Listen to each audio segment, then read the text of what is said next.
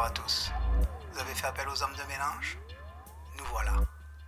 Alors, attachez vos ceintures, parce qu'on va causer filou et digresser sévèrement. Bonjour à tous, euh, bienvenue dans un nouvel épisode de votre podcast euh, Homme de mélange. Euh, un épisode aussi spécial aujourd'hui, puisqu'on a le plaisir de, de, de recevoir Étienne Jacquemin, qui est donc le fondateur du studio de game design Blue Banshee. Qui est, Salut Hotman. Salut, qui est basé à Auray. Ouais. Et donc euh, l'idée aujourd'hui, c'était de discuter un peu avec toi euh, de- de- d'entrepreneuriat et de gaming. Ouais. Je sais que tu avais été reçu par Pierre dans le cadre du podcast L'Arcade Ouverte, pour Ouais. vraiment game design. C'est ça, ouais. Et euh, l'objectif aujourd'hui, c'était plus de discuter vraiment du, disons, du, de, de l'écosystème du, du, du gaming et de voir un peu ton expérience par rapport à ça. Donc euh, la première question moi, qui me, que je me posais, euh, c'était euh, c'était une question qui était purement pragmatique. Alors, est-ce que euh, lancer un studio de création de jeux vidéo indépendant comme tu l'as fait, Mhm. c'est c'est lancer finalement un, un business comme un autre, ou est-ce que c'est une, une niche de passionnés? Alors, euh, la réponse, ça va être, euh, ça va être entre les deux. C'est parce que c'est, un vrai business complet avec tous les côtés euh, de- du fait de monter une, boîte et de la faire tourner. Mais c'est aussi un business de passionné. Donc, c'est, la, réponse, c'est euh, les deux en fait. C'est euh, quand tu montes une boîte, tu, vas devoir la fonder, la créer, la financer, la faire tourner, etc. Donc, ça va être comme n'importe quoi. Et, mais très souvent, dans les boîtes de jeux, tu vas, trouver des gens et des fondateurs qui sont quand même des fondus de jeu. Donc même si tu as patron de boîte, euh, c'est un mec en costard-cravate, euh, machin, très souvent, euh, c'est aussi un gamer. Mais il y, a, vraiment ce mélange des deux qui, qu'il faut, faire à un moment pour, fonder un studio. D'accord, mais du coup, est-ce que la, est-ce que la rentabilité dans ce secteur euh, va être à même d'attirer des financiers dont la seule boussole va être le, retour sur investissement? Oui, ça arrive. Euh, ça arrive. Il y a des, euh, des studios qui se financent par des, des- business angels. C'est des, des- gens dont le boulot c'est de financer et euh, qui sont approchés par des, créateurs de jeux, euh, des créateurs de studios euh, pour, pour financer. Eux-mêmes sont pas des sont pas des sont pas des spécialistes du jeu. C'est peut-être des joueurs, mais c'est pas forcément des spécialistes du jeu. Mais si tu as un bon business plan, si tu as une vision claire de ce que tu veux développer au travers d'un studio de développement de jeu, bah, tu peux convaincre ces gens-là de financer un business. D'accord, donc en fait, ce que tu nous dis là, c'est que par moment, tu peux avoir des profanes qui vont prendre des parts dans un studio de, de, de- de game design, Mhm. euh, comme ils, ont- comme ils auraient de pris des développement parts. de jeu en général, hein, Ouais, c'est pas que du game design. hein, Oui, mais, ok. Euh, comme ils prendraient euh, des parts dans un resto, dans un autre business, enfin, vraiment de manière euh, Oui, ça vraiment peut- très classique. Ça peut arriver. Après, c'est. Euh, euh, Il y, a- il y de tout en fait. hein. Il y, a des- il y a des gens du métier euh, qui, financent, euh, qui, ben, qui, qui- qui ont monté leur boîte de façon assez autonome en, allant- chercher des aides d'État. Ils se financent avec bah, peut-être de l'argent qu'ils ont eux, et puis ils font un, un tout petit jeu pas cher, et puis après ils font un, euh, tu vois, si ça marche, euh, ils en financent un autre un peu plus gros, et puis euh, petit à petit ça se développe, tu vois. T'as as plein de façons de le faire. Et puis tu as des gens qui arrivent avec euh, déjà des gros sous et puis qui vont chercher des créateurs, des machins.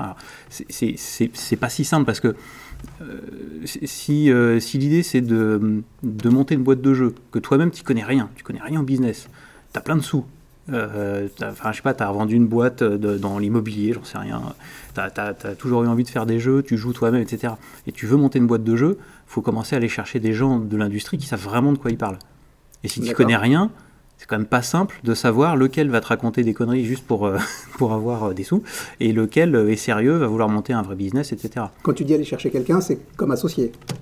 Euh, oui, oui, ou, comme, euh, ou même comme, euh, euh, comme euh, cadre tu vois, pour structurer la boîte, créer l'équipe, etc. D'accord. D'accord. Donc, et tout à l'heure, tu as dit quelque chose d'assez intéressant, c'est que toi, tu fais du game design? Euh, moi, oui, c'est mon, cœur de métier, mais le, le- le studio Blue Banshee, il fait du développement de jeu en général. D'accord. on fait, on fait game design, on fait développement, euh, programmation, euh, artistique, le- la musique, enfin tout quoi. On livre le jeu fini. D'accord. Et tu as toutes les compétences en interne? Ouais. D'accord, donc euh, au niveau de la composition de la musique, aussi bien du développement. il, y a des, il y, a des trucs qui sont en externe, la musique souvent c'est en externe, parce qu'on est encore un petit studio, hein. on a été. Euh, euh, moi j'ai créé le studio il y, a, il y a à peine un an, tu vois. Mhm. Donc l'équipe elle est encore en constitution, et quand on est une petite équipe, souvent tu as des compétences que tu laisses en externe quand même. Mais oui, tout ce qui est game design, programmation. Bah, tout, tout, ce qui est tech vraiment central dans le développement, l'artistique pour une très grosse partie quand même c'est en interne. Mhm. Euh, il y a quelques métiers qu'on garde en externe parce qu'ils sont plus ponctuels, tu vois, n'en as pas besoin en continu. Par exemple, euh, du, concept art, tu sais, des dessins de concept pour, euh, je sais pas, des, créatures, des personnages, des décors. De temps en temps, c'est... Enfin, souvent, tu en as besoin plutôt au début du jeu, quand tu conçois un petit peu l'architecture du jeu, la narration, et puis après, voilà, après tu réalises en 3D ou en 2D, enfin peu importe, mais après tu réalises, mais tu n'as plus besoin de faire de la conception euh, en continu. Quoi. Puis après, tu as la phase de finition où là, c'est vraiment purement technique. Euh, où tu n'as plus besoin des artistes. Donc ça, ça marche dans les grosses boîtes où ils peuvent être sur plusieurs projets, tu sais, tu peux, ils peuvent tourner sur plusieurs équipes. Mais euh, ça, par exemple, les concepts artistes, ça reste en externe. D'accord. Et du coup, tu as dit que tu avais lancé le, studio Blue Banshee il y a à peu près un an, c'est ça? Ouais, c'est euh, au début de, au début de l'année. D'accord. Et du coup, bah, ma deuxième question, elle, a justement, elle est justement en rapport avec, euh, avec le lancement du studio. Est-ce que dans, dans, dans, ton secteur d'activité, un peu comme dans le développement applicatif, on peut lancer un studio indépendant avec euh, genre 1000 euros de capital, de copains, des compétences et des idées? Ou est-ce qu'il ce qu'il existe des coûts incompressibles qui vont nécessiter un apport en capital important ou une levée de fonds dès le départ. Ouais, alors ça c'est le truc qui fait fantasmer tout le monde quoi. C'est euh, trois potes dans un garage et tu fais un jeu. Ça existe. Hein. ça fait fantasmer pour une bonne raison, c'est que tu as des très belles histoires qui existent. Euh, des mecs qui s'enferment deux ans euh, dans le sous-sol chez leurs parents et qui ressortent avec une pépite absolument fabuleuse. C'est arrivé. Hein. mais mais c'est pas, pas si simple. Il y a beaucoup de gens qui essayent. Il y a plein plein d'étudiants qui euh, ou de passionnés comme ça qui, euh, qui, savent faire un peu des, trucs, tu vois, qui se mettent ensemble et puis qui conçoivent euh, des jeux. Mais c'est assez compliqué. Alors quand tu es étudiant dans les filières jeux vidéo, c'est-à-dire tu sors d'une école, tu as, un programmeur, un artiste, un game designer, ils se mettent ensemble, ils ont envie de faire un jeu, ils ont une super idée. C'est possible, mais il faut pouvoir tenir un certain temps sans avoir de rentrée d'argent. Si tu n'as vraiment rien en poche et que tu que tu le fais toi-même, en fait, avec ton matériel, euh, si tu as un PC de gamer, tu peux tout à fait faire un jeu.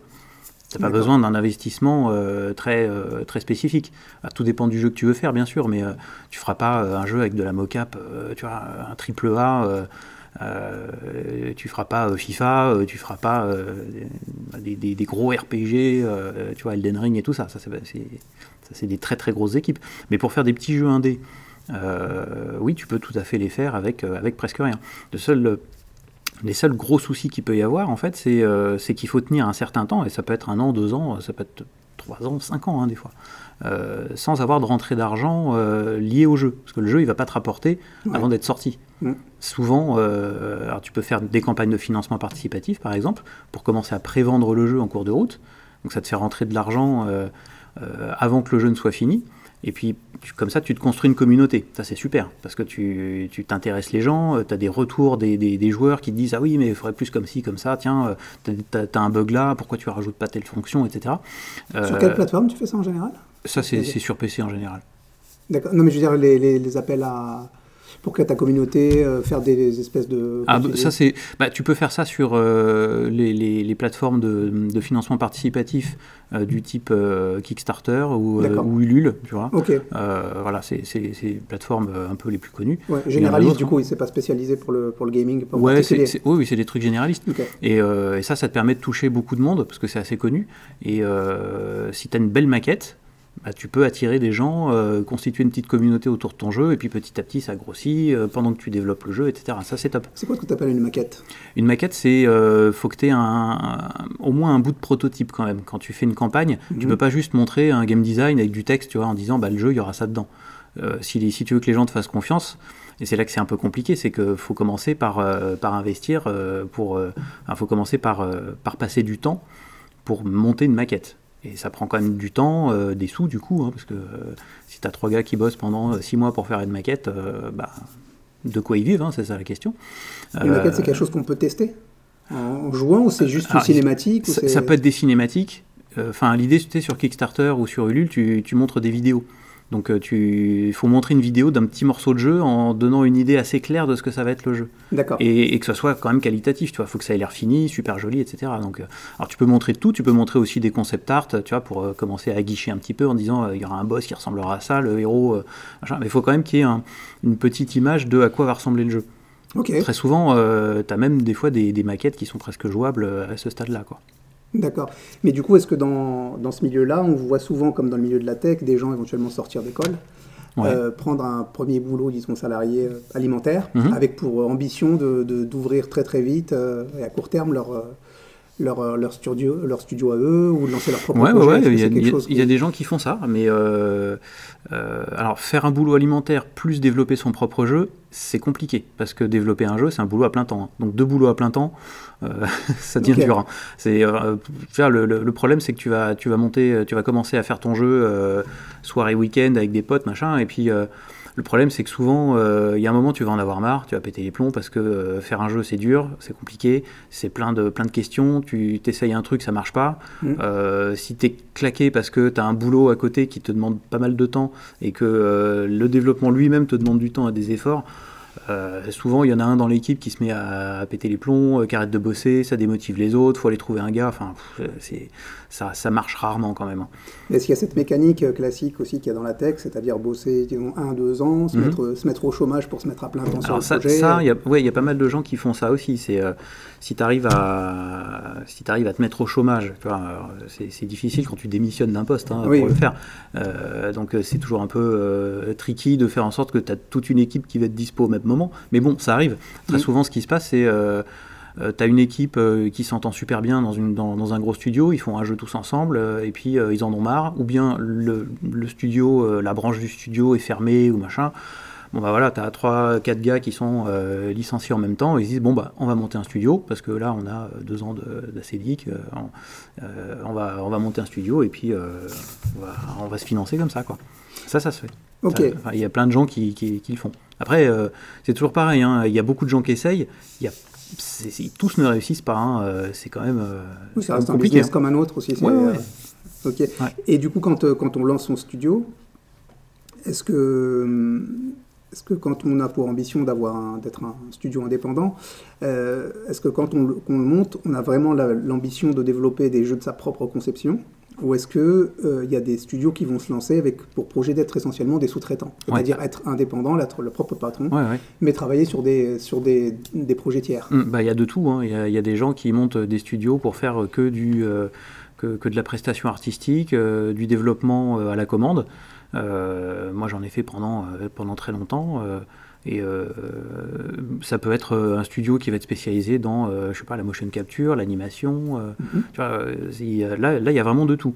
Et puis, il y a beaucoup de gens aussi qui veulent monter leur propre, créer leur propre jeu avec leur, euh, une propriété intellectuelle à eux, tu vois. Mhm. Euh, et c'est euh, donc c'est- pas le même business parce que l'avantage d'être prestataire, c'est que tu vas tout de suite pouvoir vendre un savoir-faire, tu vas tout de suite être payé pour ce que tu pour ce que tu sais faire. Mm. Donc si tu as une équipe qui est, euh, admettons, qui est, qui est- qui est pluridisciplinaire, qui sait faire un jeu complet, bah, tu peux monter un studio qui est euh, euh, qui va bosser à la commande.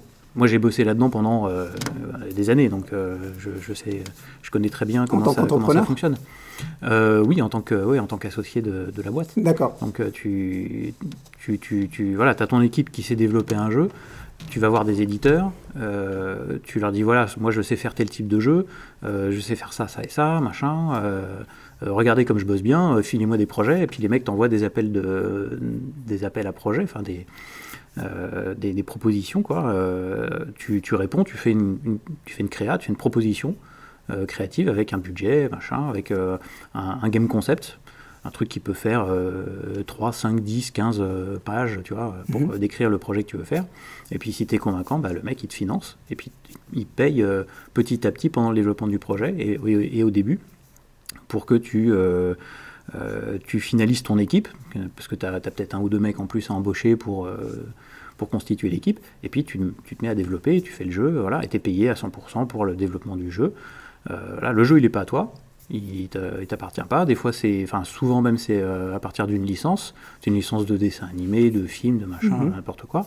Et puis, et puis voilà. Et, ça, quand c'est comme ça, c'est directement le, le studio qui a fait le dessin animé qui est en contact avec toi pour que tu le fasses? Ou c'est un souvent autre. non. Souvent non. En fait, ce qui se passe souvent, c'est que l'éditeur, lui, il se dit tiens, cette année, je vais faire un jeu euh, Tortue Ninja, par exemple. J'en sais rien. Je dis ça parce que je- ça m'est arrivé. Euh, et euh, donc, il va voir, euh, par exemple, Nickelodeon et il dit bah moi, ça, je suis intéressé par la licence Tortue Ninja. Donc Nickelodeon ils disent très bien, bah, je, te, je te vends la concession de la licence Tortue Ninja pour le jeu vidéo Mhm. euh, pour euh, deux ans, quatre ans, j'en sais rien, tu vois, il y a plusieurs, plusieurs formules. Et euh, après, l'éditeur, lui, va chercher les développeurs pour, pour réaliser le jeu. Et souvent, ce qui se passe, c'est que l'ayant droit, donc dans cet exemple-là, Nickelodeon, il donne tout un tas d'infos, une espèce de, euh, package créatif euh, pour cadrer la licence, pour dire voilà, tu as le droit de faire ça. La licence, c'est ça, c'est tel personnage, c'est tel rendu, c'est tel décor, l'histoire, c'est ça. euh, le logo, euh, il est comme ça, tu as le droit de l'utiliser sur tel fond de couleur, euh, t'as pas le droit de faire ça, ça et ça avec. euh, euh, tu peux pas euh, mettre euh, un mec qui fume dans Tortue Ninja, par exemple. Enfin, tu vois, une Mhm. espèce de. de- de, euh, un style guide, comme on, comme on appelle ça, euh, qui te dit tout ce que tu as le droit de faire ou pas. Et après, c'est l'éditeur qui te donne, qui, qui, qui, euh, qui le donne au développeur euh, pour lui dire euh, bah, faites-moi un jeu avec, euh, cette, avec toutes ces contraintes-là. Et donc, nous, euh, généralement, on n'était pas en contact directement avec, le, avec l'ayant droit, mais c'était l'éditeur qui faisait le, le passage d'infos.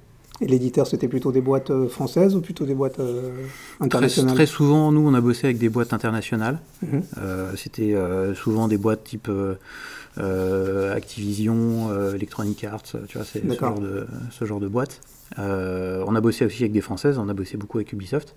Euh, mais euh, c'est vrai que les boîtes qui nous proposaient des licences films et, et dessins animés, très souvent, c'était des Américains. D'accord. Ok, et du coup, ça m'amène à ma, à ma question suivante, c'était sur, le, sur le, la gestion et le management du développement d'un jeu. Mhm. Est-ce que, euh, est-ce que ça fonctionne à- comme, du, disons, comme du développement euh, IT classique, donc avec la rédaction de, de spécifications techniques, euh, un travail sur l'expérience utilisateur, le UX, tout ça, ouais. du testing? Et est-ce que, par exemple, vous travaillez aussi avec euh, bah, la, méthode, la méthode agile, Mhm. qui va recommander de, de se fixer des objectifs à court terme, de diviser le projet en plusieurs sous-projets pour procéder à des validations d'étapes et Ouais. être sûr qu'en fait, on va dans le bon sens et éviter les mauvaises surprises au bout de plusieurs semaines ou mois de travail Ouais, ouais, t'as as tout ça. hein. Euh, euh, c'est ça qu'en fait, euh, quand, quand on n'est pas dans le, dans le milieu, on, a un petit peu du mal à savoir comment ça se passe. Il y a tout ce boulot-là. Et puis, à côté de ça, tu as, t'as le travail de création pure qui, lui, n'est pas forcément cadré euh, autant que ça. Tu, vois. Tu, peux avoir une idée parce que, euh, parce que tu joues à des jeux, parce que euh, toi, tu commences à faire un petit proto sur papier, machin, puis tu montes ton idée. Donc ça, c'est le côté un peu foisonnant de, la création. Et puis, quand tu commences à faire ton jeu, après, tu es pratiquement obligé de passer par ces étapes de structuration bien, bien concrètes où tu fais bah, des recherches sur le, sur la, le comme tu dis. Euh, donc tu, fais un schéma de ton, de, ton, de ton interface de jeu, de tous les écrans. Euh, euh, voilà, je peux passer de tel écran à tel écran dans telles conditions. Euh, tu fais des, schémas de, de design. Tu fais un game design document. Qui peut être un gros document qui contient un peu toutes les specs du jeu. Donc, bah, ça, brasse tout en fait. C'est le rendu graphique, c'est les caméras, ce qu'on appelle les 3 C caméra, caractère, contrôle. Donc, euh, qui je dirige, comment je le dirige et, euh, et comment, je le, comment je le vois. Euh, c'est la progression dans le jeu, le nombre de niveaux, les règles du jeu en général, les progressions, les rewards, euh, le, le, le, scénario, tout. Enfin, voilà, ça décrit vraiment tout.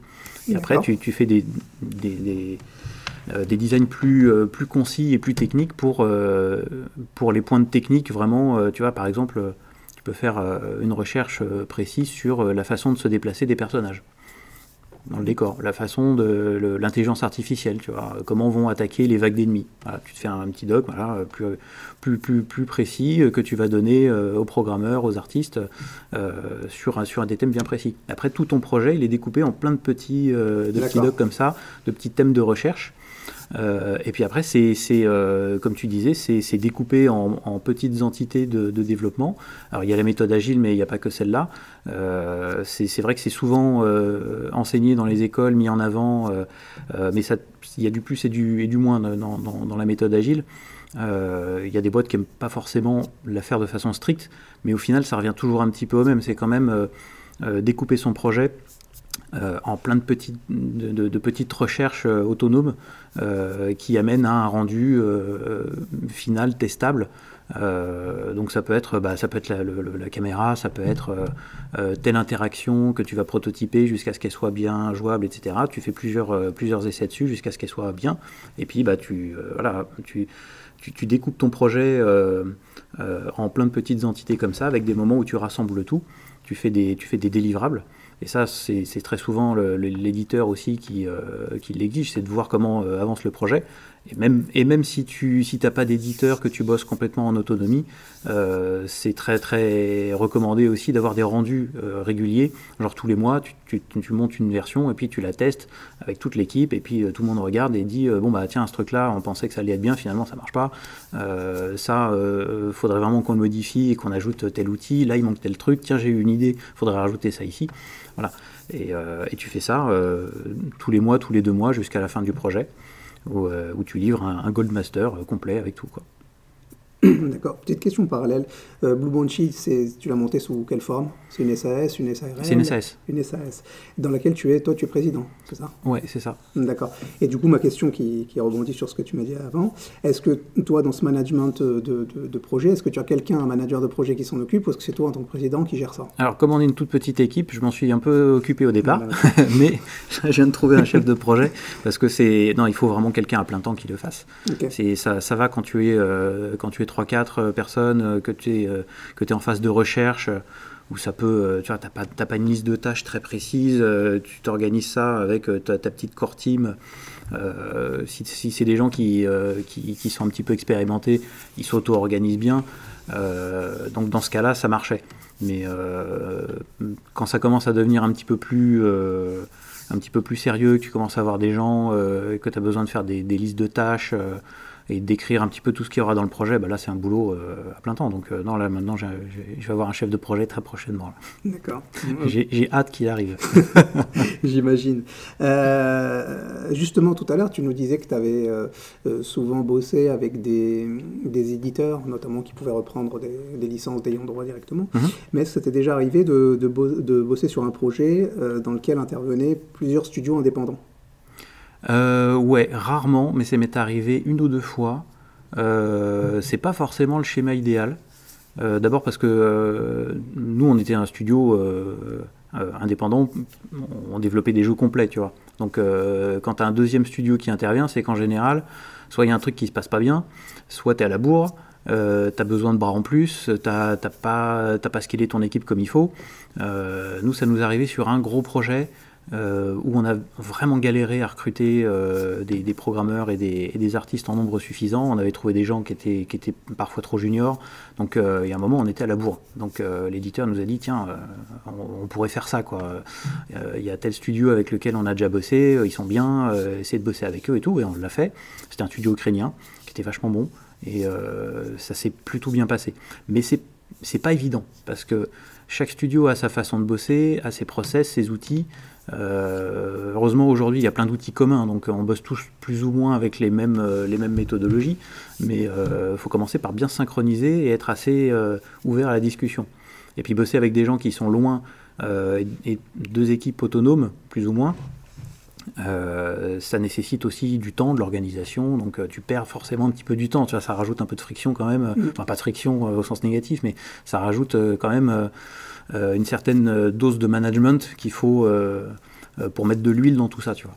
Mais est-ce que tu n'as pas eu à bosser, par exemple, sur des projets où un, éditeur éventuellement t'aurait dit eh ben, moi j'ai je travaille j'ai l'habitude de travailler avec ce studio pour le game design. Par contre il me faut par contre il me faut le développement. Ouais non ça, c'est compliqué ça.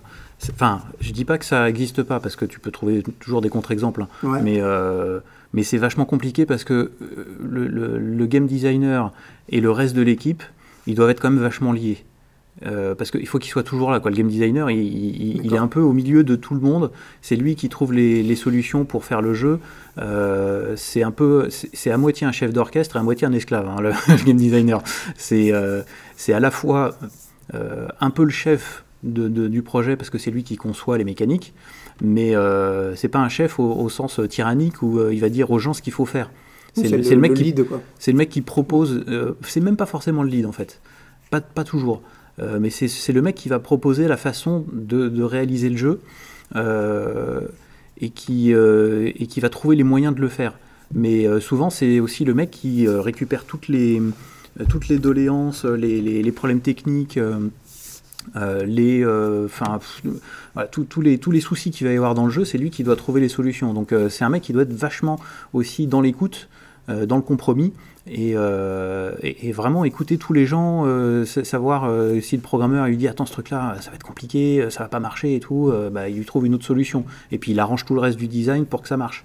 Et puis après il va, il, va revoir les artistes en disant tiens le programmeur il m'a dit qu'il fallait changer ça, je te propose que les persos ils marchent comme ça maintenant parce que voilà ça change un petit peu la façon dont on va les voir, les timings etc. Peu importe, mais tu vois il y, a vraiment cette discussion constante entre le game designer et tous les autres corps de métier. Donc c'est difficile d'avoir un game designer qui est loin, qui n'est pas vraiment dans l'équipe, qui sait pas forcément tout ce qui s'y passe, et puis toute l'équipe comme ça qui sait pas trop ce que le designer il a pensé et tout, ils reçoivent un doc, ils disent ah, bah je comprends pas, euh, ce truc-là, ça n'a pas l'air de marcher, euh, mais euh, le designer il nous a dit de faire ça, bon bah tant pis on le fait.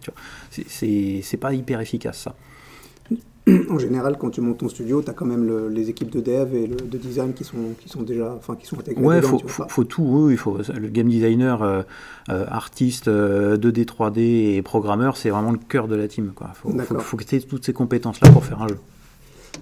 Alors, justement, la, la question suivante, c'est justement sur la taille moyenne d'un studio indépendant aussi bien, euh, si tu peux nous donner quelques tuyaux là-dessus, en termes de, ressources humaines, de capital social ou de, éventuellement de chiffre d'affaires annuel. Ouais. Ah bah, là, tu as, tout, hein, parce que tu as, des tout petits studios de 4-5 personnes. Mhm. Euh, pour faire des petits jeux indépendants, euh, ça peut suffire. Tu peux même faire un jeu à une personne. Tu vois, c'est arrivé. Hein, le, le, mec qui a fait Minecraft, il a fait ça tout seul. Minecraft, en même temps, il n'y a pas beaucoup de graphes. Hein, mhm. C'est des, petits blocs de, de, 16 pixels par 16. Enfin, voilà, c'est vraiment un truc que tu peux faire euh, avec très très peu de ressources. Mais euh, euh, des petits studios comme ça, oui, voilà, ça, va être, ça va être des petites structures. Et puis, tu as, des, as des très gros studios en France, on commence à en avoir un certain nombre maintenant. si tu regardes un studio comme Quantic Dream par exemple, alors ils sont plus indépendants aujourd'hui, ils viennent juste d'être achetés par un groupe chinois, et c'est très récent. Jusqu'à l'année dernière, ils étaient encore indépendants et c'est une boîte qui avait un capital social de 1,4 million et euh, un chiffre d'affaires d'environ 10-11 euh, millions. Quoi. D'accord. J'ai regardé avant de venir. Hein. c'est pas le genre de truc que je sors de tête comme ça. Mais bon, c'est un exemple, tu vois. Eux, c'est plutôt une grosse structure. Alors, ça va encore grossir parce que là, ils étaient, euh, je sais pas, 150, 180. Ils vont passer à 500 dans les années qui viennent. Ça va devenir un truc énorme parce qu'ils ont eu des fonds, et puis là, ils font Star Wars Eclipse, alors euh, tu vois, ça commence à devenir un peu costaud comme truc. Hein. Mais est-ce que toi, as, pour, pour, pour, Blue Bunchy, est-ce que tu as, des, est as des projections un peu en termes de, ressources humaines, de combien vous... Tu, alors non, on n'a pas forcément euh, envie ou besoin d'être euh, d'être hyper nombreux. Ouais. vous êtes combien Là, on est, on, on est 6. On va devenir, en, en, production, enfin au pic de production, on sera à peu près une quinzaine. D'accord. Tu vois et euh, on n'a pas forcément pour ambition de devenir très très gros. Ça, c'est euh, l'idée, c'est pas de monter un studio et puis après d'avoir euh, deux, quatre équipes et puis après de faire un triple A, puis deux et puis 10, tu vois. c'est pas forcément ça l'ambition, encore que on sait jamais, hein, on verra ce que, ce que l'avenir nous réserve, mais monter une, une équipe vraiment compétente et faire des beaux studios, des beaux, pardon, des beaux projets créatifs, c'est déjà, c'est déjà une ambition qui, est, qui est déjà intéressante. Donc euh, nous, euh, si on, si on veut euh, monter peut-être deux équipes internes, deux, trois équipes internes qui font plusieurs projets en parallèle, tu vois, si déjà tu es 30-40, bah c'est déjà un joli studio indépendant. quoi. Et c'est pas c'est pas un handicap de pas être à Paris par exemple ou quelque chose comme ça? Bah pas forcément. Après la formule on va la tester hein, parce que c'est un peu c'est un peu nouveau les studios. nous on bosse en, beaucoup en remote presque entièrement. Il y a des gens qui vont venir s'installer dans le coin, mais euh, pour l'instant, c'est que des gens qui sont éclatés un peu partout. Donc euh, c'est un nouveau truc, euh, une nouvelle façon de s'organiser qui, qui, a un peu émergé avec le Covid, où d'un seul coup, on s'est aperçu qu'on pouvait bosser à distance et qu'on arrivait à sortir des jeux avec. C'est encore bosser à distance, c'est pas tellement un souci, parce que comme tu as dit, maintenant tout le monde a, pris le pli. Moi, c'était plus sur, la, sur la, gestion de la boîte, c'est-à-dire que Blue Bunchy soit à la fois à Clermont-Ferrand, euh, à Colmar, hmm. c'est pas un souci en fait en soi. Euh, mais est-ce que il faut pas, euh, tu sais, pour une question de réseau, une question de marché, une question de, visibilité, est-ce que le fait de pas avoir, disons, le, président ou le, fondateur hmm. qui soit tout le temps sur Paris, qui aille un peu là aux endroits où il faut non, être parce que parce que c'est t'as pas t'as pas besoin d'une présence continuelle dans des, des, cercles de discussion, de enfin de pouvoir, tu vois, c'est pas c'est pas comme si tu devais habiter à côté de l'Assemblée nationale euh, pour faire du lobbying tous les jours. Non, moi je, je, pensais plus, aux, par exemple, éventuellement aux éditeurs de logiciels qui ont leur siège, je pense, plutôt, euh, plutôt à la capitale. Ouais, il y en a à Paris, mais euh, tu vois, par exemple, nous, on, a beaucoup bossé avec des gens à l'étranger. Mhm. Pendant, je sais pas, peut-être une dizaine d'années, on a bossé qu'avec des Américains et on foutait jamais les pieds aux États-Unis, quoi. On se, on, se retrouvait dans, les, dans les salons internationaux qui pouvaient être bah, à Paris, en Angleterre, euh, il y en a en Europe, il y en a en Allemagne, etc.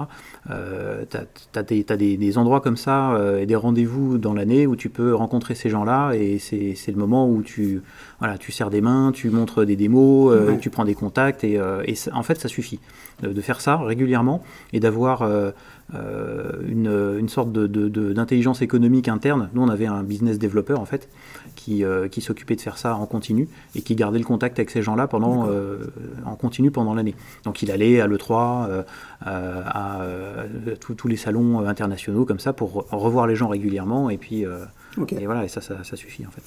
Ok. Et du coup, si on, si on parle un peu de la, trajectoire classique d'un fondateur de, studio, Oh là, est-ce que ça existe?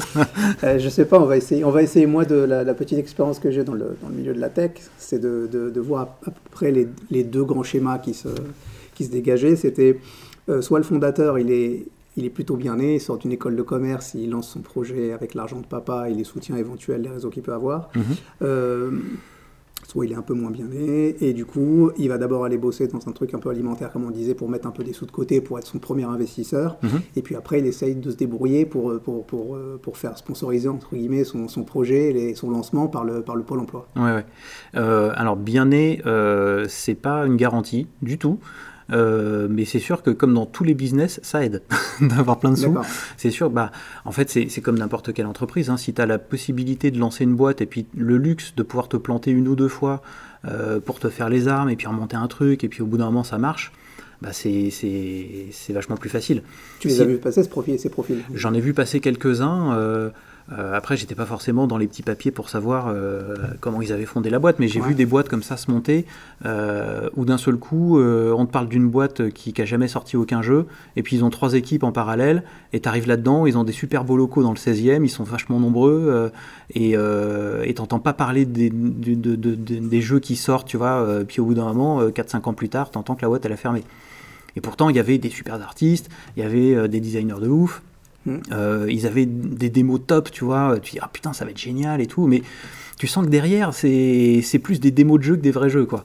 Et puis, bah voilà, ça marche pas, euh, parce que je pense que il devait manquer un peu la colonne vertébrale des, des, gars qui savent sortir des jeux, parce que c'est bien beau de savoir les faire, mais les sortir, les finir, tu vois, euh, golder un jeu, comme on dit, c'est encore autre chose. Et puis aller, aller trouver les éditeurs pour les, pour les sortir, bah, faut que ton projet il soit pas non seulement euh, joli quoi mais euh, il soit aussi euh, bien dans le marché tu vois qu'il soit calibré pour le marché. C'est un truc con hein, mais tu veux sortir un jeu aujourd'hui faut commencer par bien regarder ce qui existe. Tu vois faut, regarder si tu veux sortir un je sais pas un, hack and slash par exemple tu regardes les jeux type Diablo bah, tu, regardes bien tout ce qui existe et puis tu regardes les, les tu regardes la, la, jouabilité les features et tu te dis bah si je veux me démarquer euh, je peux pas faire Diablo, euh, je, peux, peux pas faire le même. Ça sert à rien, il existe déjà. Donc il faut que je fasse un jeu différent. Alors qu'est-ce qui va me différencier? Bah, C'est là que tu commences à réfléchir à tout ce que tu vas proposer aux joueurs qui va les intéresser et qui va paraître nouveau.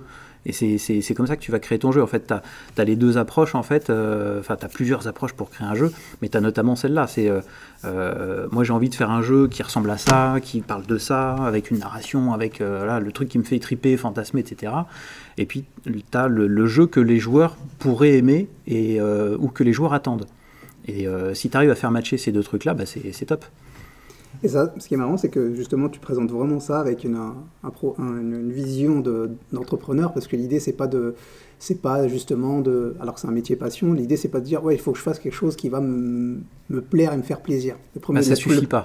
Le premier réflexe déjà, c'est de te dire, qu'est-ce que je vais faire? Je regarde un peu ce qui se fait et je vais essayer de faire le truc, disons le, le plus pertinent pour le marché, mais en même temps qui va te faire le plus kiffer le plus le choix, c'est déjà l'objectif, c'est déjà qu'avoir un jeu qui marche. C'est pas un jeu que tu as kiffé à faire. Exactement. Ça reste un business, quoi. Il faut, bah, kiffer, c'est important parce que c'est ce qui va faire que tu vas tenir le coup aussi. Tu vois, on, en parlait euh, ensemble avant de démarrer l'émission, mais euh, faire un jeu, c'est compliqué, c'est difficile, ça demande pas mal de d'efforts, d'aller-retour, euh, tu essayes des trucs, ça marche pas toujours. tu vois, si en plus tu n'aimes pas ce que tu fais et que tu te dis juste je vais le faire parce que les joueurs l'attendent, bah, euh, il y a des moments, c'est euh, un, peu, euh, c'est un peu déprimant. Quoi. Donc, si tu kiffes vraiment ce que tu fais, que c'est un jeu que tu as envie de faire, tu vois, que tu aimes ça, bah oui, ça, ça, permet de tenir sur le long terme et puis, et puis d'apporter de la passion dans tout ça et, et de faire que si toi, tu aimes le jeu que tu fais, il y a plus de chances que les gens qui vont y jouer l'aiment aussi. Ouais. Mais initialement, ce qui était, ce qui était intéressant, c'est que tu avais vraiment cette vision-là, c'était que c'était vraiment un truc entrepreneurial plus qu'un truc de gamer, parce que souvent il y a cette espèce, ah de fantasme de euh, il est game designer, en fait ça doit être une espèce de geek qui passe sa journée, alors qu'en fait euh, finalement quand tu es un chef d'entreprise, tu passes plus ton temps euh, à voir avec le comptable, le banquier, les projections, le truc, vraiment. Ah, oui, oui, ça, prend beaucoup, beaucoup de temps, oui, ça c'est sûr, c'est sûr. T'aimerais passer plus de temps à jouer qu'à faire ce genre de truc, mais, il faut le faire. Il faut, voilà, si, si, euh, si c'est toi qui, qui, euh, qui font de la boîte et qui la dirige, bah, c'est pareil, c'est comme dans tous les business, hein, tu as, le temps euh, de, de, faire de l'administratif, de, de, faire tourner les finances, de d'équilibrer le tout. Euh, donc, il euh, faut, faut, des, faut, des, faut des partenaires pour ça, enfin, il faut des, faut des intervenants spécialisés. Euh, tu bosses avec un avocat, tu bosses avec, avec un expert comptable, avec différents spécialistes, qui sont pas forcément dans la boîte, hein, mmh. mais que tu vas chercher pour s'occuper de ces parties-là. Et, et ouais, ça, demande, ça demande beaucoup de temps aussi, ouais, c'est clair. Et alors, au niveau du, du business model, euh, il y a une question que je me posais, c'était euh, est-ce que tu vas te sentir plus proche du, secteur de la tech classique, donc euh, du développement logiciel éventuellement, ou de celui du cinéma, comme je sais que vous avez souvent l'habitude de travailler avec, sur des licences éventuellement mm-hmm. en tant que studio indépendant Est-ce que ça va vraiment être à mi-chemin entre les deux. Enfin, tu as, toutes les gradations possibles en fait. Tu as des studios qui sont très proches du Cinoche, d'autres beaucoup, beaucoup plus proches de la tech. Mm-hmm. tu as rarement une boîte qui est full, full tech qui est vraiment euh, qui fait un jeu euh, basé sur une recherche technologique précise, sur une technique. Ça c'est ça c'est quand même rare. Mais tu as des boîtes qui sont euh, fondées par des techniciens et ça se sent, dans la, façon de faire les jeux, même dans le management interne, souvent ça se, ça se sent. Et tu as des boîtes qui sont créées par des vraiment des créateurs, des, des, des, gens qui sont très fans de Cinoche. Bah, si, si tu on reprend l'exemple de Quantic Dream tout à l'heure, c'est une boîte qui était extrêmement proche du cinéma parce qu'ils faisaient plus des films interactifs alors ça change, hein, ils évoluent sur des trucs un, peu différents. Hein. Ils, vont un peu plus vers du, jeu plus classique euh, par, par, certains côtés, mais ça reste une boîte qui est très très proche du cinéma. D'ailleurs, quand tu, quand tu regardes euh, la façon dont ils ont été fondés, euh, c'est plus une boîte de prod TV, de, de, programmes, tu vois, multimédia. Enfin, c'est pas fondé comme une, comme une boîte tech. Hein. C'était pas du tout le postulat. Mais tu as d'autres boîtes qui sont euh, beaucoup plus, euh, beaucoup plus proches de, la technologie et qui ont un fort, euh, une forte personnalité technique, qui font leurs propres outils, qui font beaucoup de recherches, et, ça, se, ça, se, sent dans les projets. Quoi. D'accord. Et du coup, juste pour en revenir à la question de, des, des ressources, comme, comme, mais, mais, toi, du coup, juste pour, pour finir sur, sur ce point-là, pour Blue Banshee, toi, tu te, tu te sentirais plus proche de la tech, du coup? Euh, non, nous on est plus, euh, on va être plus proche de, la créa et de la, BD pour le coup. D'accord. Parce que euh, on a, on, travaille sur sur un univers qui, qui, est issu de la BD. Et tout ce qui est tout ce qui est visuel, tout ce qui est narration, tout vraiment le contenu du jeu, c'est vraiment au cœur de notre réflexion. C'est travailler sur tous ces aspects-là qui est le principal. Justement, on essaye de faire des, jeux qui soient pas très compliqués technologiquement parlant, mhm. donc qui, qui, bossent avec des, des techniques assez connues, mais on va se différencier par le, par le contenu du jeu lui-même par les features de jeu, enfin par, le, par le, gameplay, mais beaucoup aussi par le visuel, la narration et tout ce qu'on va mettre dedans, la façon dont on, parle, dont on parle aux joueurs, tu vois. D'accord. Et du coup, toi, tout à l'heure, tu disais que quand, quand vous allez euh, monter vraiment un peu en, euh, entre guillemets, en, pression dans, dans, la prod, vous allez être à peu près une quinzaine. Mm-hmm. Et dans les 15, c'est que des profils euh, disons, des, professionnels du secteur. Tu n'as pas, vocation à intégrer euh, bah, éventuellement, je sais pas, du secrétariat, de l'administratif. Non, non, non. Alors j'ai un tout petit peu de, d'administratif et de, mais c'est enfin non ça sera vraiment que des que des créateurs d'accord c'est après tous les tous les profils plus spécialisés bah, vaut mieux les garder en externe parce que tu peux pas avoir un expert comptable en continu dans une boîte une boîte de 15 personnes il n'aura pas du boulot pour toute l'année et puis, euh, on a tout intérêt à avoir un cabinet externe qui, justement, a plein d'expériences avec plein d'autres clients, euh, euh, qui se met à jour régulièrement. si ton, ton, ton, contact, il a une question, bah, il a des collègues autour. Enfin, tu vois, c'est mhm. beaucoup plus intéressant. Donc, non, les, 15 personnes, c'est c'est à 98% que des gens qui, qui, produisent le jeu. Et tout à l'heure, tu as dit quelque chose qui était très intéressant, c'est que tu peux monter un studio tout seul. Mhm. puisque ça dépend du jeu que tu, veux faire. Mais disons, euh, le, profil que tu nous as dit tout à l'heure, c'est-à-dire à minima, si tu veux quand même avoir un fonctionnement à peu de choses près euh, euh, efficace pour avoir, pour avoir l'ambition de, développer, il faudrait quand même avoir au moins un game designer et un développeur. Bah, il, faut, il faut avoir ces compétences-là. Ça peut être sur plusieurs personnes, ça peut être sur une seule, parce que tu as des profils qui sont très variés. D'accord. Mais il faut avoir une compétence en game design, il faut avoir une compétence en programmation et une compétence en artistique. Et tu as, des, tu as des profils qui ont les deux, la programmation et le game design? Oui, oui, il y a des gens qui sont, euh, qui, qui, qui, sont issus d'un milieu et puis qui évoluent vers un autre. Tu as des programmeurs, par exemple, qui deviennent game designers. Tu as l'inverse aussi. Euh, tu as, euh, as, des artistes qui deviennent designers, c'est mon cas. Euh, voilà, c'est nous on aime bien les profils justement pluridisciplinaires. Mais quand il est game designer dans, ta, dans Blue Bunchy, est-ce qu'il va être game designer sur le, jeu numéro 1 il a vocation à devenir programmeur sur le jeu numéro 2 Ou est-ce que non, ça y est, c'est arrivé au moment où tu fixes les trucs En général, les, les, les, gens aiment bien euh, se spécialiser dans un métier quand même. Tu vois, euh, enfin, as des gens qui aiment bien faire les deux.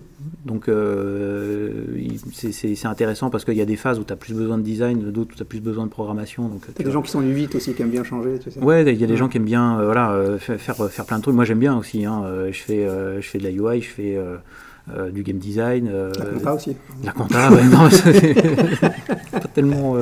bref, mais tu, voilà, moi j'aime bien changer de sujet régulièrement et faire plein de trucs à la fois, mais souvent as les gens, les gens aiment bien quand même avoir un profil identifié et puis une carrière. Tu vois, le mec qui, est, qui veut être designer, il veut, il veut faire plus du design que d'autres choses, quoi.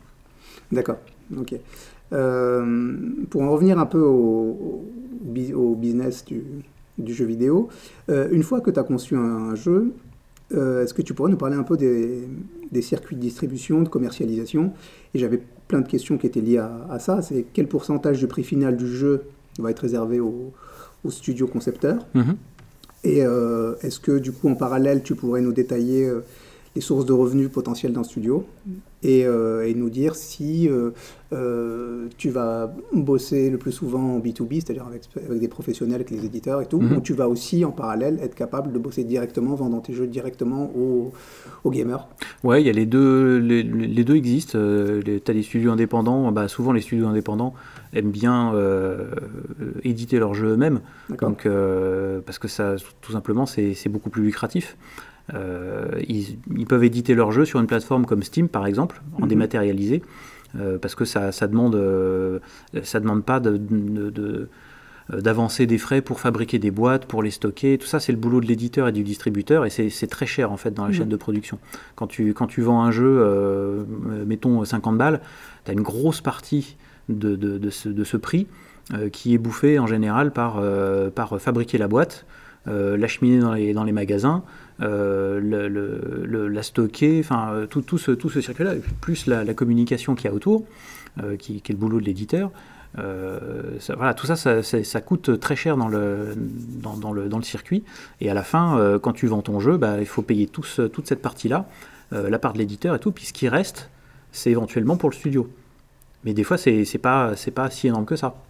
En termes de pourcentage, ça représenterait quoi euh Alors euh, ça, c'était moins ma partie, donc euh, je vais pas sortir des chiffres très précis, mais c'est ça peut être quelques quelques euros. Moi, je me souviens qu'on a eu, alors tout, ça dépend de, de, de, ce que le, studio a amené au départ. Si le studio il est purement prestataire, que l'éditeur, comme on le disait tout à l'heure, l'éditeur arrive vers le studio, il dit tiens, fais-moi un jeu sur telle licence, sur Tortue peu importe.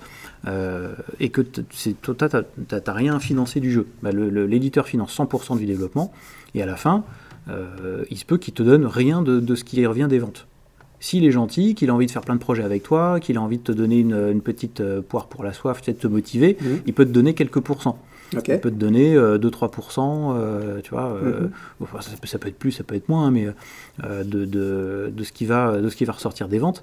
Et, et ça, tu commences à le toucher qu'une fois que lui s'est remboursé de tout ce qu'il a avancé dans le mhm. projet. C'est-à-dire que si le projet il a coûté un million, il lui a coûté un million, que toi tu as dépensé ce million pour développer le jeu, quand il va vendre le jeu, il va commencer par se rembourser de ce million.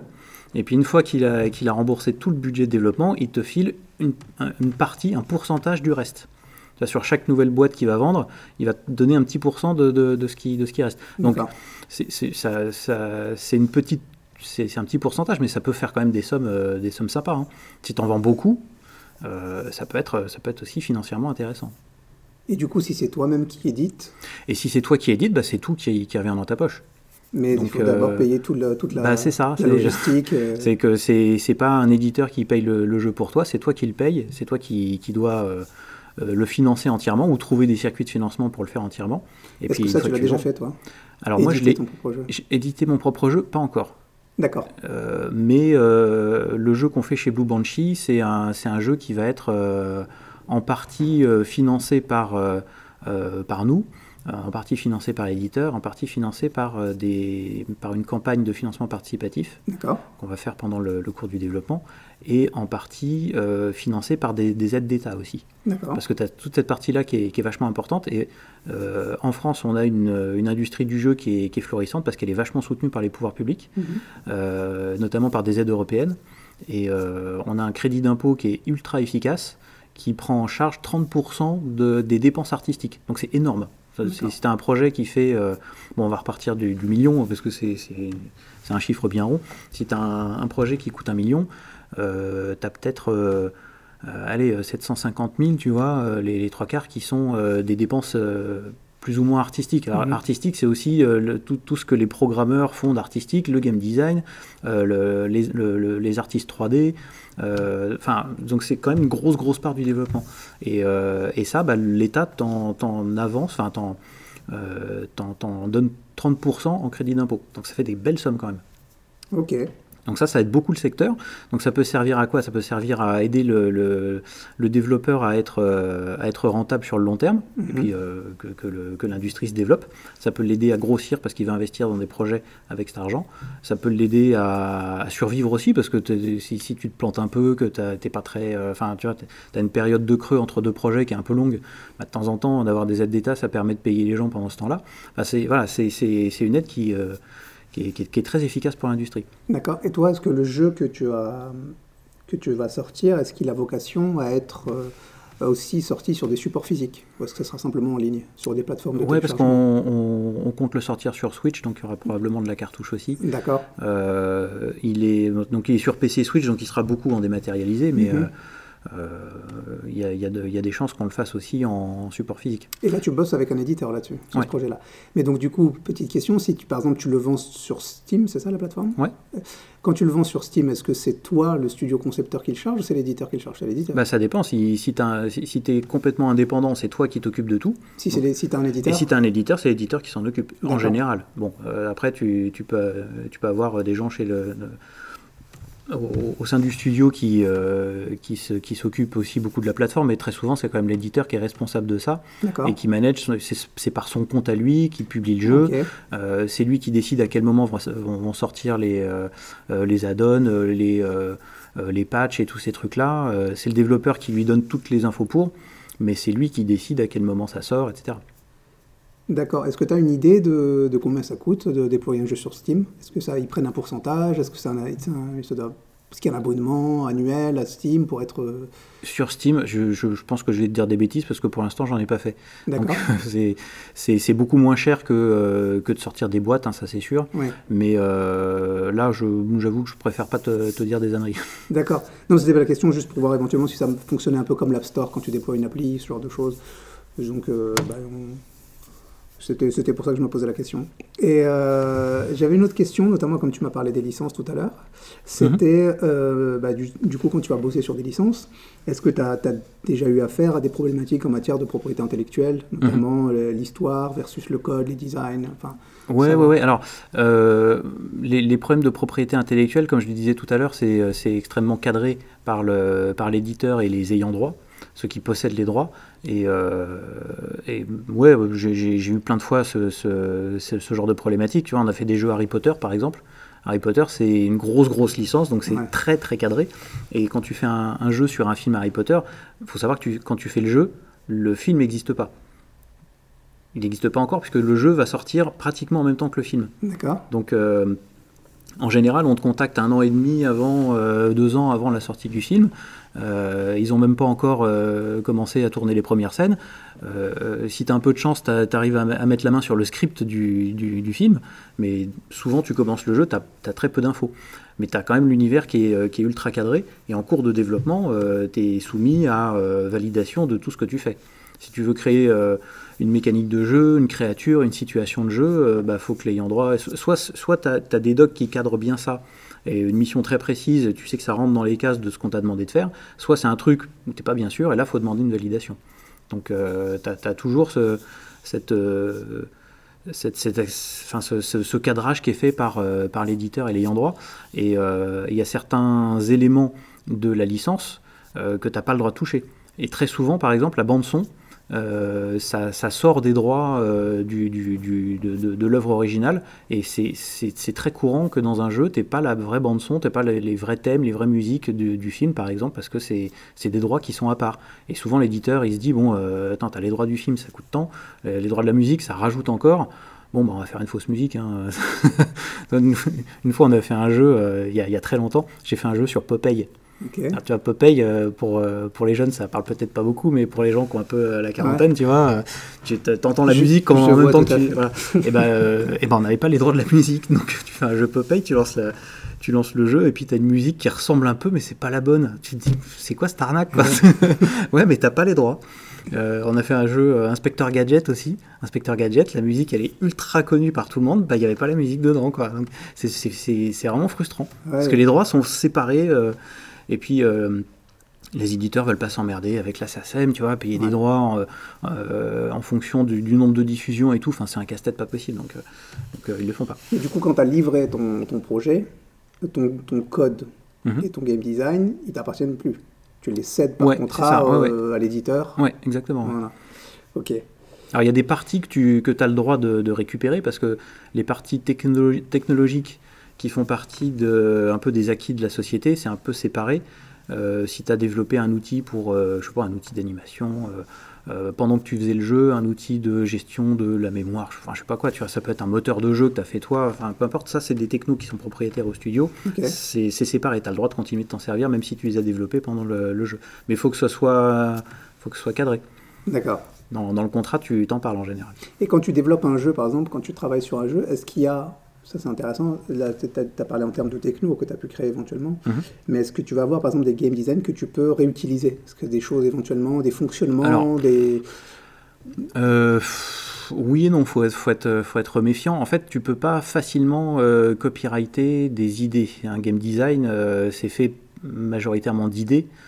Euh, je pensais pas le copyrighter, je pensais enfin, le réutiliser pour toi pour te faire gagner du temps sur un oui, projet oui, mais du coup, euh, tu, tu peux, tu, comme c'est difficile à copyrighter, c'est difficile de t'empêcher de le faire, tu vois. Si, tu as fait un jeu qui fonctionne avec, un, avec certaines mécaniques, Mhm. mm -hmm. même si c'était euh, pour Harry Potter par exemple, tu peux très bien faire un jeu derrière qui est pas Harry Potter et puis qui a des mécaniques très similaires. Mm -hmm. C'est parce que c'est tout simplement, euh, enfin l'industrie fonctionne comme ça depuis, depuis toujours. Hein. Donc Les, idées, elles sont, ouais. les idées, elles appartiennent pas au jeu, tu vois. D'accord. Mais est-ce que ça te fait gagner du temps sur un autre projet si tu, si tu déclines Ah bah, le même truc Ouais, si tu as l'habitude de faire des, des- des mécaniques de, de- de ce type-là, par exemple, euh, je sais pas, tu, tu fais des platformers, tu as l'habitude de faire des platformers, bah, tu vas récupérer plein d'idées, des petits bouts de code, des façons de, des, des façons de bosser. euh, euh, tu vas peut-être pas récupérer les lignes de code, tu vois, précisément. Tu vas, pareil, tu vas jamais récupérer des graphes euh, précis, mais si tu as un peu des gabarits, des, des, des, des façons de procéder, euh, des, bouts, des bouts de script, des machins euh, que tu as déjà utilisé deux, trois fois dans d'autres jeux, oui, forcément, ça va te faire gagner beaucoup Mais de est-ce que c'est comme ça qu'ils bossent, les gars, quand ils sortent FIFA 11, FIFA 12, FIFA 13, FIFA 14 Est-ce Ah bah, qu'ils ils- reprennent les codes Oui, et, je- je- je pense et les pimpent ou comment ça se passe? Je, je pense qu'ils capitalisent beaucoup sur les, sur les technos précédentes, mais comme c'est des très gros jeux, ils sont tenus aussi euh, de, de- de présenter des choses différentes à chaque fois. Donc il y a plein de choses qui sont refaites aussi. D'accord. Et euh, je le vois aussi dans les gros studios. Alors moi, j'ai jamais bossé dans un gros studio, mais euh, j'ai rencontré beaucoup de gens qui bossent dedans, et puis euh, bah, je les connais aussi parce que j'ai bossé avec des, avec des gros éditeurs qui ont leur propre studio interne. Donc souvent, tu as, beaucoup de discussions autour de ça. C'est un gros sujet pour eux. Qu'est-ce qu'on qu'est-ce qu'on récupère et qu'on entre guillemets on sanctuarise d'un projet à l'autre et qu'est-ce qu'on fait évoluer constamment, sachant que quand tu sanctuarises, tu gagnes du temps, mais ton jeu, il a tendance à ressembler au précédent. Et quand tu veux faire des choses euh, euh, originales, euh, tu as, un peu la triple punition de euh, payer de la recherche en plus, donc d'alourdir ton budget, et de, de perdre un petit peu de temps forcément. Et en plus, tu peux désarçonner les joueurs parce que tu leur proposes un truc qui a l'air différent du jeu précédent, et eux, ils achètent justement la licence parce qu'ils aiment bien retrouver Ouais. des trucs connus, etc. Mais il faut bien comprendre sa, sa base de joueurs. On dit sa cible en marketing, tu vois, mais euh, quand tu es game designer, c'est les joueurs euh, auxquels tu vas t'adresser euh, pour savoir qu'est-ce que tu as le droit de changer, qu'est-ce que tu peux changer et faire évoluer, qu'est-ce que tu dois garder parce que c'est le cœur de ton jeu. Et ça, c'est pas simple. Tu as, plein de, licences comme ça qui évoluent, et puis de temps en temps, tu as, les joueurs qui, qui se mettent à gueuler parce que cette année, ils, nous ont fait, je sais pas, un FIFA avec tel truc, c'est nul, regarde, moi je préférais le précédent. Donc c'est pas, c'est pas évident. Est-ce que toi, tu as, un panel de testeurs pour tes... Euh, alors, on le fait de temps en temps. On, on le fait, euh, on fait, on fait toujours tester nos jeux euh, en cours de route. Faire des playtests avec des panels, c'est un, c'est un boulot qui est, qui est quand même particulier. On le fait pas toujours. Ça dépend de la taille des jeux. Pour vraiment des petits jeux, on, on fait du test interne, on fait tester quelques personnes en externe, mais un gros plan de test avec des joueurs qui viennent de l'extérieur, avec, euh, avec un plan de test précis, euh, des salles, tu vois. euh, Enfin, c'est tout un, c'est tout un- une organisation. Ça, ça se fait, ouais. c'est- important de le faire. C'est- un peu plus compliqué déjà. Souvent, c'est l'éditeur qui s'en occupe aussi. Et c'est pour les, éventuellement les grosses licences ou les gros... Oui, oui, c'est pour un, pour un budget, des budgets qui commencent à être un petit peu plus importants, tu vois. Si tu fais un jeu à 500K, euh, en général, tu fais pas un panel de joueurs comme ça. Ouais. Si tu fais un jeu à 2-3 millions, 4 millions, oui, là, tu commences à faire tester des gens en externe. Et puis, tu organises un truc un peu sérieux où tu as des vrais retours d'expérience. Et c'est- c'est c'est cadré, c'est calibré dans des, dans des documents qui sont prévus à l'avance, avec... euh, euh, où les, les- les gens font- qui organisent ça font très attention à pas influencer, à pas influencer les joueurs. Euh, on sait exactement ce qu'on va leur faire tester dans un cadre très précis. On, les laisse vraiment découvrir le jeu. Euh, Il y a une façon de prendre les retours des joueurs qui est, euh, aussi particulière, de les filtrer, de, les renvoyer après vers l'équipe de, développement. Donc ouais, et ça c'est super, super pré- précieux ça. Ok. Euh, bah, du coup, j'ai une dernière question. C'est est-ce que tu aurais quelques conseils pour des jeunes entrepreneurs qui souhaiteraient éventuellement se lancer? Et ouvrir leur propre studio indépendant Euh, Il y a plein de choses auxquelles il faut faire attention et des, bonnes, des bonnes pratiques. Euh, alors ça dépend si c'est purement pour des entrepreneurs ou si c'est des gens qui, euh, qui sont déjà un peu dans le métier. Moi, je, je- bosse aussi dans une, dans une école, donc j'interviens auprès d'étudiants qui sont en cinquième année, qui font leurs projets. Et souvent, les projets de fin d'année, euh, les mecs se disent que euh, s'il est suffisamment bien, ils vont continuer à bosser dessus après et puis peut-être l'éditer chez un éditeur, etc. Donc c'est un peu le but, tu vois. Et euh, ça, ça, ça, peut se faire, c'est un, bon moyen de démarrer. parce que tu as déjà une équipe qui a été constituée pendant tes équipes, pendant tes, pardon, pendant tes études. Donc tu, pars déjà avec un acquis, tu as, déjà un petit jeu jouable, etc. Donc ça c'est un super moyen de démarrer. Euh, quel conseil je pourrais donner? C'est euh, bah, faut, connaître le faut, faut, connaître le milieu, c'est-à-dire faut savoir ce que tu veux faire comme, comme type de jeu et comme je disais tout à l'heure, savoir à qui tu vas t'adresser. Il faut regarder les, jeux qui existent, il faut regarder euh, qu'est-ce qui va intéresser les, qu'est-ce qui va intéresser les joueurs. Il faut connaître les métiers, à mon avis, quand même, du jeu vidéo. C'est, ça aide beaucoup, hein. même si tu es un, pur financier, un pur commercial, que tu as envie vraiment d'aller dans le jeu faut quand même savoir de quoi tu parles. Quoi. Mais ça, c'est comme dans tous les business. Si tu veux monter une boîte dans l'immobilier euh, et que tu connais rien l'immobilier, euh, tu risques de te planter quand même beaucoup plus facilement. Donc, euh, avoir une connaissance de ça, avoir une connaissance des métiers, je pense que c'est important. parce que quand, tu, quand tu te lances dans le business, pas savoir comment organiser une production, pas savoir identifier les problèmes en cours de route, ça peut être vraiment casse-gueule. Euh, donc euh, c'est quand même vachement mieux de partir avec des gens qui s'y connaissent. Si, tu montes une boîte de toutes pièces, euh, à mon avis, il faut avoir des vétérans dedans à, quelques postes clés. Ça, va, ça va tout de suite, ils vont tout de suite avoir des habitudes, avoir les, bons warnings au bon moment et savoir piloter le, le projet de façon efficace. quoi d'autre Alors il y, a plein, il y a plein de questions qui reviennent souvent.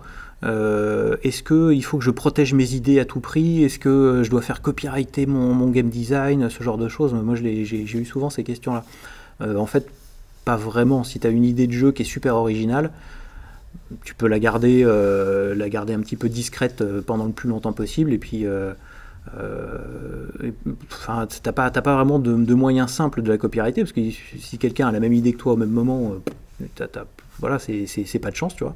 tu, peux pas le, tu peux pas le poursuivre. Euh, et il euh, n'y a pas de, formalisme particulier pour protéger une idée. Au pire, ce que tu peux faire, c'est euh, tu t'envoies ton game design par la poste avec par accusé de réception. Tu sais, comme ça, tu as un tampon de la date. Tu sais que voilà, si quelqu'un recopie ton game design et le, ou le publie ou quoi que ce soit, tu, tu pourras prouver que c'est toi. Mais l'intérêt de faire ça et puis c'est compliqué de voler une idée parce que euh, parce que faut un peu voler l'équipe qui va avec finalement. Hein. Une, idée toute seule, c'est pas grand chose. C'est souvent l'équipe qui, euh, qui fait le projet, euh, qui fait que c'est un truc cohérent, que ça marche, que, c'est que ça va dans, dans le sens de l'idée d'origine, etc. Donc c'est compliqué. Moi j'ai eu, j'ai eu plusieurs fois le cas où je me suis demandé, tiens, j'ai une idée originale, est-ce qu'il faut que je la protège un peu quand même et tout en fait, euh, c'est difficile. C'est difficile et c'est pas forcément utile, en fait. Donc euh, voilà, non, faut, faut, avoir des bonnes idées, faut, faut pas, euh, faut pas hésiter à y aller. Ça peut, être vraiment un métier super cool. c'est juste être conscient que c'est, plein d'embûches, que c'est, plein, plein, plein de questions. très diverses à se poser, c'est à la fois de la gestion d'entreprise, du business, de la création, du visuel, euh, ça peut être des problèmes très très micro qui peuvent te, mettre un, caillou dans les chaussures qu'un truc très macro du genre euh, t'as pas assez de sous. C'est vraiment un panel de, complications qui peuvent être assez larges. Mais en même temps, il y a plein d'exemples de gens qui arrivent à le faire. Il faut, avoir les bonnes compétences et, et bien s'entourer. Eh ben, super. Étienne, merci beaucoup. Bah, je t'en prie. C'était vraiment super intéressant. Merci pour ton temps. Et euh, du coup, on rappelle le nom de ton studio, c'est Blue Banshee sur Auray. Mm. Et ton, la sortie de ton premier jeu est prévue pour? C'est prévu pour euh, début 2024. Ok. Bah, tu nous tiendras au jeu. Ouais. Et on croise les doigts. Merci beaucoup. Merci à toi. À la prochaine. Salut. Salut.